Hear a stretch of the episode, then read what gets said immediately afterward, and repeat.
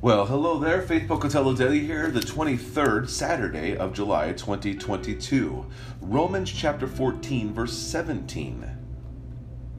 For the kingdom of God is not a matter of eating and drinking but of righteousness and peace and joy in the Holy Spirit. You see, the idea that we need to understand over and over again is the Holy Spirit is leading us to have this, this constant contentment with our state, this joy that, that can't be explained other than God has done a work in our lives and God is still working in our lives. And no matter what we, we experience, whether we're, we're hungry or whether we're full or whether we're uh, uh, in, in, in, in difficulty or in triumph, we have a joy that sustains us Jesus and the Holy Spirit, a sustaining contentment that can only be found in the Spirit. And so we don't pursue the earthly things. It's not a matter of, of now we can enjoy the earthly things. Don't get me wrong. I mean, when I when I enjoy my moments with my family or have a great steak or when I the brisket comes out well or something, um, I sit there and I go, wow, I enjoy that. That's great. But I give great thanks to the Lord because He has provided it for us. And, and, and there's nothing greater than enjoying those things on this earth and giving God God the glory.